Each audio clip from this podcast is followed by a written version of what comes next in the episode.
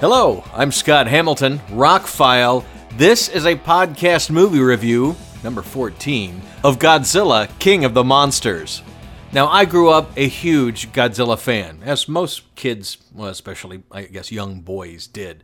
Giant monsters fighting, knocking over buildings, even though we knew it was guys in rubber suits and miniature buildings, it was still some of my favorite movies to watch through childhood, all the way through adulthood. There have been 35 Godzilla movies since the original in 1954. None of them have been as good as the original movie, and I recommend seeing the original Japanese version of Godzilla. It is much different, much more serious than any of the other Godzilla movies. Even more serious than the Americanized version where they added Raymond Burr. Maybe we'll cover that in another podcast. But the original movie was an analogy about post-war Japan, nuclear weapons, that kind of stuff. And then they kind of became their own genre, kaiju movies. And there have been many other kaiju movies. Gamera was a big favorite as a kid, which I can't imagine watching now. But anyway, there have been a lot of Godzilla movies. And the 90s version with Matthew Broderick was mediocre at best. Roland Emmerich directed it, had some good special effects at the time, a great surround sound mix at the time, but you look back on it now and go, they could have made a better movie. And a few years ago, we got Godzilla, which was a pretty good movie, but was lacking one prime element. There wasn't a whole lot of Godzilla in it. There were a few of the other monsters, but overall, the movie was slow-paced, deliberately so, and it was a slow burn to finally get to Godzilla. And we had originally heard that the new Godzilla movie would be another slow burn like that one was, and fans just went nuts. Thankfully, this movie wasn't. So this is literally the follow-up to Kong Skull Island, which was a lot more fun than Godzilla, I thought. It was a bit cheesy and over the top. Maybe I'll cover that in another review. But Kong Skull Island at the very, very end and some of the post-credit scenes set up this entire monster verse. There were cave paintings and stuff of Godzilla and some of the other monsters. And we knew that the Monarch Corporation that they had introduced in these movies was going to play a big role, and in the next movie hopefully we'd get some more Godzilla action. And boy did we. Every single review I've watched or read about Godzilla King of the Monsters this year reviewed the movie as a movie. And I'm sorry, you can't. It is a little ridiculous to put this in the same category with Academy-nominated movies or Marvel movies or horror movies, whatever. A Godzilla movie is a genre unto its own. And if I were to review this movie as a movie, I'd probably give it, 3 out of 5, maybe 3.5 out of 5. But review it as a Godzilla movie, I'll give it a 5 out of 5. It was perfection as far as Godzilla movies go. Godzilla movies always have some human story going on underneath the monsters. The movies usually don't have many battle scenes, save most of them for the end. The dramas involved in some of these movies are cheesy at best. Some are silly. Some really don't make any sense once they're translated into English. Watched a lot of these growing up. But compare it to any other Godzilla movie. This is the best Godzilla movie since the first one.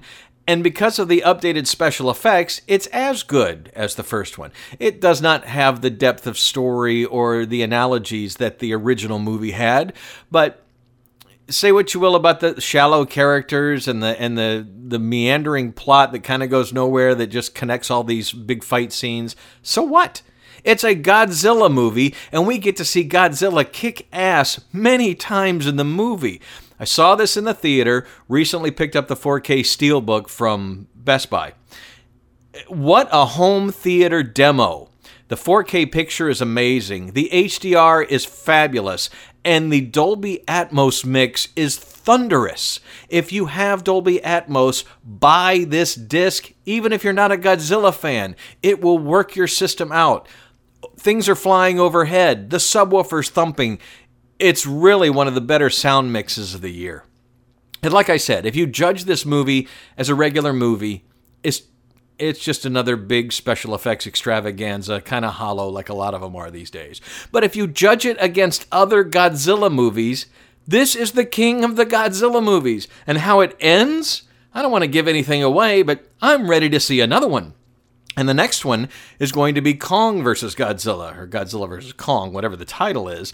But this is going to continue the trend, I think, that we started, not so much in Godzilla, but Kong Skull Island, and then Godzilla King of the Monsters. It was directed by Michael Dougherty, and if you don't know that name, you've probably seen the movies Trick or Treat, which is a holiday classic to me, Krampus, which is right under holiday classic status. He also wrote X-Men 2, Superman Returns, and some other big blockbusters. Dude has some serious geek cred. And if you watch any of the extras on the Blu-ray or the 4K, he knows his Godzilla stuff. He knows his kaiju monsters. They updated each of the monsters that appears in the movie to today's standards, today's ideas, new looks to them for the most part. Mothra looks great. I don't want to get into too many spoilers if you haven't seen the movie, but there's a lot of kaiju in this movie, a lot of giant monsters that are updated from previous Godzilla movies. And this is only the beginning. I am psyched to see where this monster universe goes. Warner Brothers finally has a franchise that I'm invested in more than the DC movies, really. I mean, Joker was great, but we have Birds of Prey coming, and that doesn't look very good, does it? So anyway, if you're a Godzilla fan, if you grew up watching those cheesy Japanese Godzilla movies, watch this movie. Stop reading the reviews like it's a movie. It's a Godzilla movie. I think I've made my point. If you're a Godzilla fan, get this movie. And if you're a home theater aficionado, buy the movie. It will really work out your system, your TV, and your audio system. Like I said, rating it as a Godzilla movie, it's a 5 out of 5. It was fantastic. I'm Scott Hamilton. I'm Rockfile. My website is therockfile.com. It has links to Rockfile Radio, Rockfile Retail. I promise I'm going to get doggy links up there for my dogs, the Archer Files. They have their own Facebook and Instagram pages, and in some cases have more followers than I do, as cute dogs should. I've got more movie reviews coming, more music reviews coming, and I've been working on a couple top 10 lists that I'm going to do. Those should be very good podcasts. So thank you for staying tuned in. Please subscribe. You can find us on YouTube, Spotify, Google Play, iTunes, pretty much anywhere you can download podcasts.